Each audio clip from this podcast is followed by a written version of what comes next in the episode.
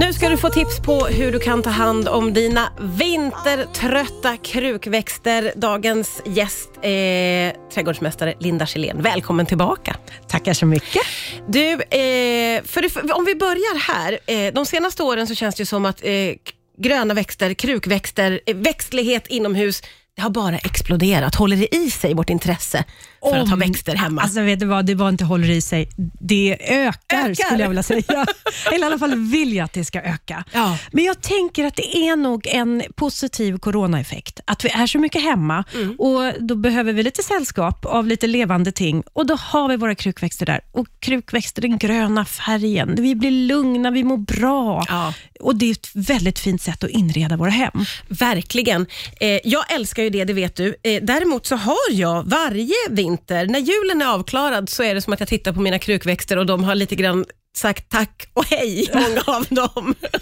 Va, vad är det som sker med våra fina växter under vintern? Ja, men alltså, det är väl egentligen två saker. Och Det ena det handlar om ljuset, alltså att de har fått för lite ljus Mm. helt enkelt. Och Det andra handlar om att de står för torrt. Det är för torrt inomhus i vårt inomhusklimat. Det känner man ju nästan själv i huden. Ja. Den krackelerar nästan av, av att vi saknar fukt. Ja, men precis. Hur ska man tänka kring det då, det här med fukten?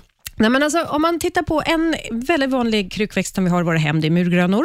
Murgrönor, om man tittar på dess ursprung, då växer de i lite halvskugga, de växer ganska fuktigt och då blir ursprunget dess skötselbeskrivning. Ah. Så en murgröna som man ställer så här, kanske i ett köksfönster under, ovanför ett element i sol, det är raka motsatsen mot vad murgrönan behöver för att må bra. Ja, just det.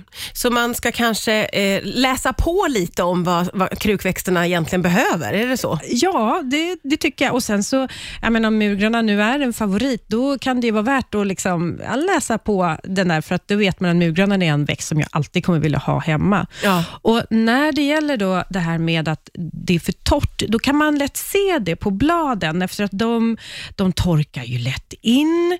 Den blir lite så här, den tappar sin eh, glans. Ah. Eh, sådär. Och ser trötta ut De enkelt. ser trötta ut. Ja. Och Dessutom så kan det också vara så att man får besök av lite skadedjur. Ah, okej. Lite spinn kan dyka upp. Hur kan man identifiera det, så att säga? Alltså Spinn det är en liten, liten, liten, som, en liten spindel kan man nästan säga. Och Den väver som ett nät över växten. Och Då vet man att vad händer, vad har hänt här? Det har blivit en mumie Ja. av murgrönan. Ja, oh, fy vilket dåligt betyg det känns som att det är. Men det är så vanligt eh, är det, så det, då får man helt enkelt bara behandla med såpa eh, lösning, alltså såpa, Ah, ja. 5-procentig såpa och vatten. Och så det. går att rädda en sån Oh, växt som ja, har det fått går. spinn, så att säga. det går att rädda. Mm. Då kan vi ju konstatera att eh, luftfuktigheten påverkar väldigt många eh, krukväxter. Finns det vissa som är mer känsliga än andra som du kan pinpointa sådär? Mm. Alltså murgrönan, den, den har vi ju sagt. Eh, Sen finns det en annan också klätterväxt som heter cissus.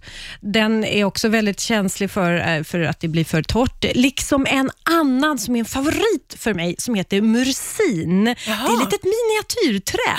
Är det. De är känsliga. Sådana som inte är känsliga, det är de här som är lite mer fetbladiga, Ja, ja, ja. tjocka. Alltså svärmors tunga, paradisträd. Och, Ja. alltså, de, Känns som de klarar vad som helst. Alltså garderobsblomma, glöm bort att plocka fram. Ja, men de. Men, men eh, de här andra som är lite så tunnare i bladen, Ja. som ändå är mörka i sitt bladverk, de kan vara känsliga. Och hur ska man ta sig an då, eh, det, om man nu har många eh, krukväxter som påverkas av luftfuktigheten, hur, hur ska jag tänka för att de ska må bra helt enkelt? Okej, vi säger så här. En dålig kombo, det är växt och element. Ja. Ja. Det där är svårt, vill jag påpeka. För man har ofta en eh, fönsterbräda ovanför elementet där man så gärna vill ha sina krukväxter. Ja. Ett knep det är ju faktiskt att ha lite mer amplar.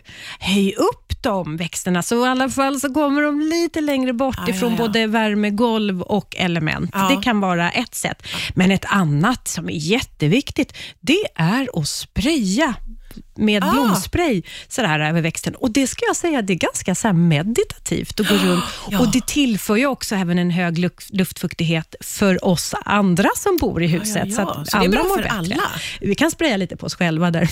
Ja, precis. Och jag kan verkligen tänka mig myset av att gå och spraya på mina... Ja, fukta till. Och sen en annan sak som bara är positivt, det är ju faktiskt så här, nu är det mycket tulpantider.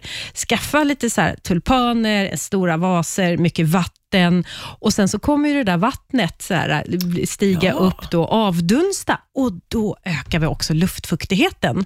Gud, vilken otroligt bra anledning att köpa på sig Eller jättemycket tulpaner. Det är ju så mysigt på våren att få bära hem. Ja, men Det där är ju väldigt, väldigt bra tips, som ju alla mår bra av då naturligtvis. Ja. Eh, jag förstår ju också att man ska tänka lite grann kring hur man vattnar sina växter antagligen. Ja, och det här är någonting som kan vara en viss liksom, balansgång här, för det kan uppstå en fara. Fortsätter man att vattna sina växter, som man brukar kanske under så här, lite senare på våren, sommaren och lite tidig höst, då finns det en stor risk för att man dränker sina krukväxter under vinterperioden, för krukväxterna går ner i en vintervila och då Ah. kanske de dricker bara hälften så mycket. Inte tillräckligt mycket sol, då växer de inte och då behöver de inte så mycket vatten. Nej, okej. Så under vinterperioden då drar vi ner eh, bevattningen, kanske minskar ner till hälften. Men Ja, då, ja, ja. alltså fingret, använd fingret och så trycker ni ner det lite längre ner i krukan Ja. och känn efter. Är det fuktigt eller är det torrt? Vattna inte bara slentrianmässigt, gör en liten check där. Ja, bra att du skickar med det, för jag tror att vi är många som slentrian vattnar faktiskt. Du har ju ett tips med dig på hur man också kan kolla av om man behöver vattna eller inte, eller hur? Ja, exakt. Och Det är att lära sig hur tung ens krukväxt är som nyvattnad och hur lätt den är som ovattnad. Och Då kan man så här memorera det, så man, aha, tung, inget vatten. Oh, lätt, nu behöver det vattnas. Så att Ja, man just liksom det. bara rent så här, Ja. kan göra en snabbcheck. Jag utav det. gillar att du tipsar oss om att vi ska vara hands-on lite grann. Man ska sticka ner fingret, man ska lyfta på krukorna, man ska inte bara slentrian Nej. vattna. Nej, nej, nej, nej. Underbart. Ja. Du har ju också med dig Jag vet, en jag har burk med vatten. Vad har vi här Du nu blev då? lite misstänksam kring det här. Men vet du vad det här är? Om man har lyckan av att ha ett akvarium hemma, då ska man ta tillvara det där vattnet när man byter vatten på akvariet och sen använder man det som växtnäring. Alltså du Jaha. vattnar med det till dina krukväxter. Nej men vad smart. Alltså förstå vilket fint eh, liksom, ekologiskt, eh, du bara sluter cirkeln, kretsloppet. Ja, där. Du, så ja. du tar akvarievattnet och så vattnar du krukväxterna, så kommer du inte behöva någon extra näring, krasst, alltså i princip. Nej, så blir de jätteglada. Det har Ja. jag aldrig, aldrig ens Nej. tänkt på. Gud, vilket otroligt bra tips. Jag älskar också att du tar med dig Jag en du- glasburk Ja, just- med vatten så att jag verkligen ska förstå. Nej, men jag tänkte att jag skulle bjussa dina krukväxter på en liten god drink. Världens mest omtänksamma person och trädgårdsmästare. Det är alltid ett sånt nöje att ha dig här Linda. Jag hoppas att vi ses snart igen. Tack för idag. Tack.